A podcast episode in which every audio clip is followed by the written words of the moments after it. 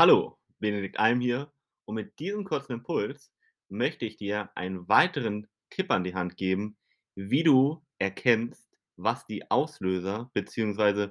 sogenannten Trigger von deinen Heißhungerattacken sind. Und zwar der folgende.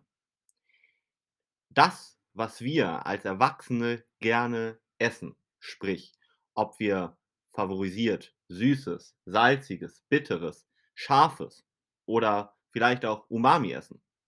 Umami? Kennst du nicht? Na, hör dir mal gerne meinen Impuls hierzu an. Das ist ein interessantes Thema.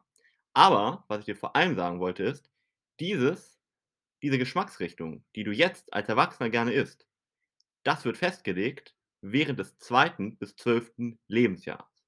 Meistens zumindest. Ja? Dementsprechend frag dich mal, was du zwischen dem zweiten und zwölften Lebensjahr überwiegend gegessen hast. War das eher Süßes? War das eher Salziges? War das eher Bitteres oder Scharfes? Wahrscheinlich eher die beiden letztgenannten nicht. Vor allem süß oder salzig. Und dann schau mal, ob nicht genau das auch die Dinge sind, die du bevorzugt bei den Heißhungerattacken isst.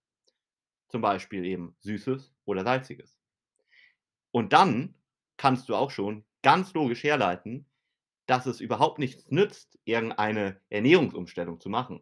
Weil die Ursache liegt ja nicht im Hier und Jetzt, ja, nicht in der Gegenwart, sondern in deiner Vergangenheit sozusagen, in der Prägung, in deiner Kindheit. Und da muss man ansetzen und da die Ursache auflösen, ja.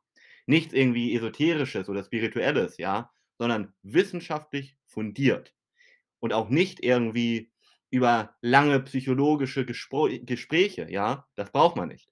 Sondern man muss nur einmal genau gucken, was habe ich damals zwischen dem zweiten und dem zwölften Lebensjahr vor allem gegessen und dann mit einer ganz einfachen Technik auflösen.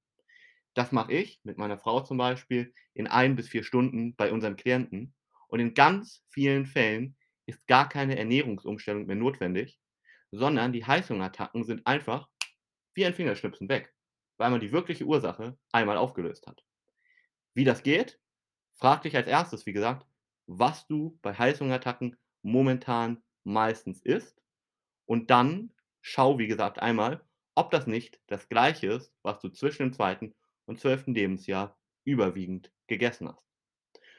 Und dann, wenn du jetzt sagst, okay, das fällt mir doch schwer, das weiß ich nicht richtig, kannst du dich auch gerne an mich oder meine Frau wenden unter com T.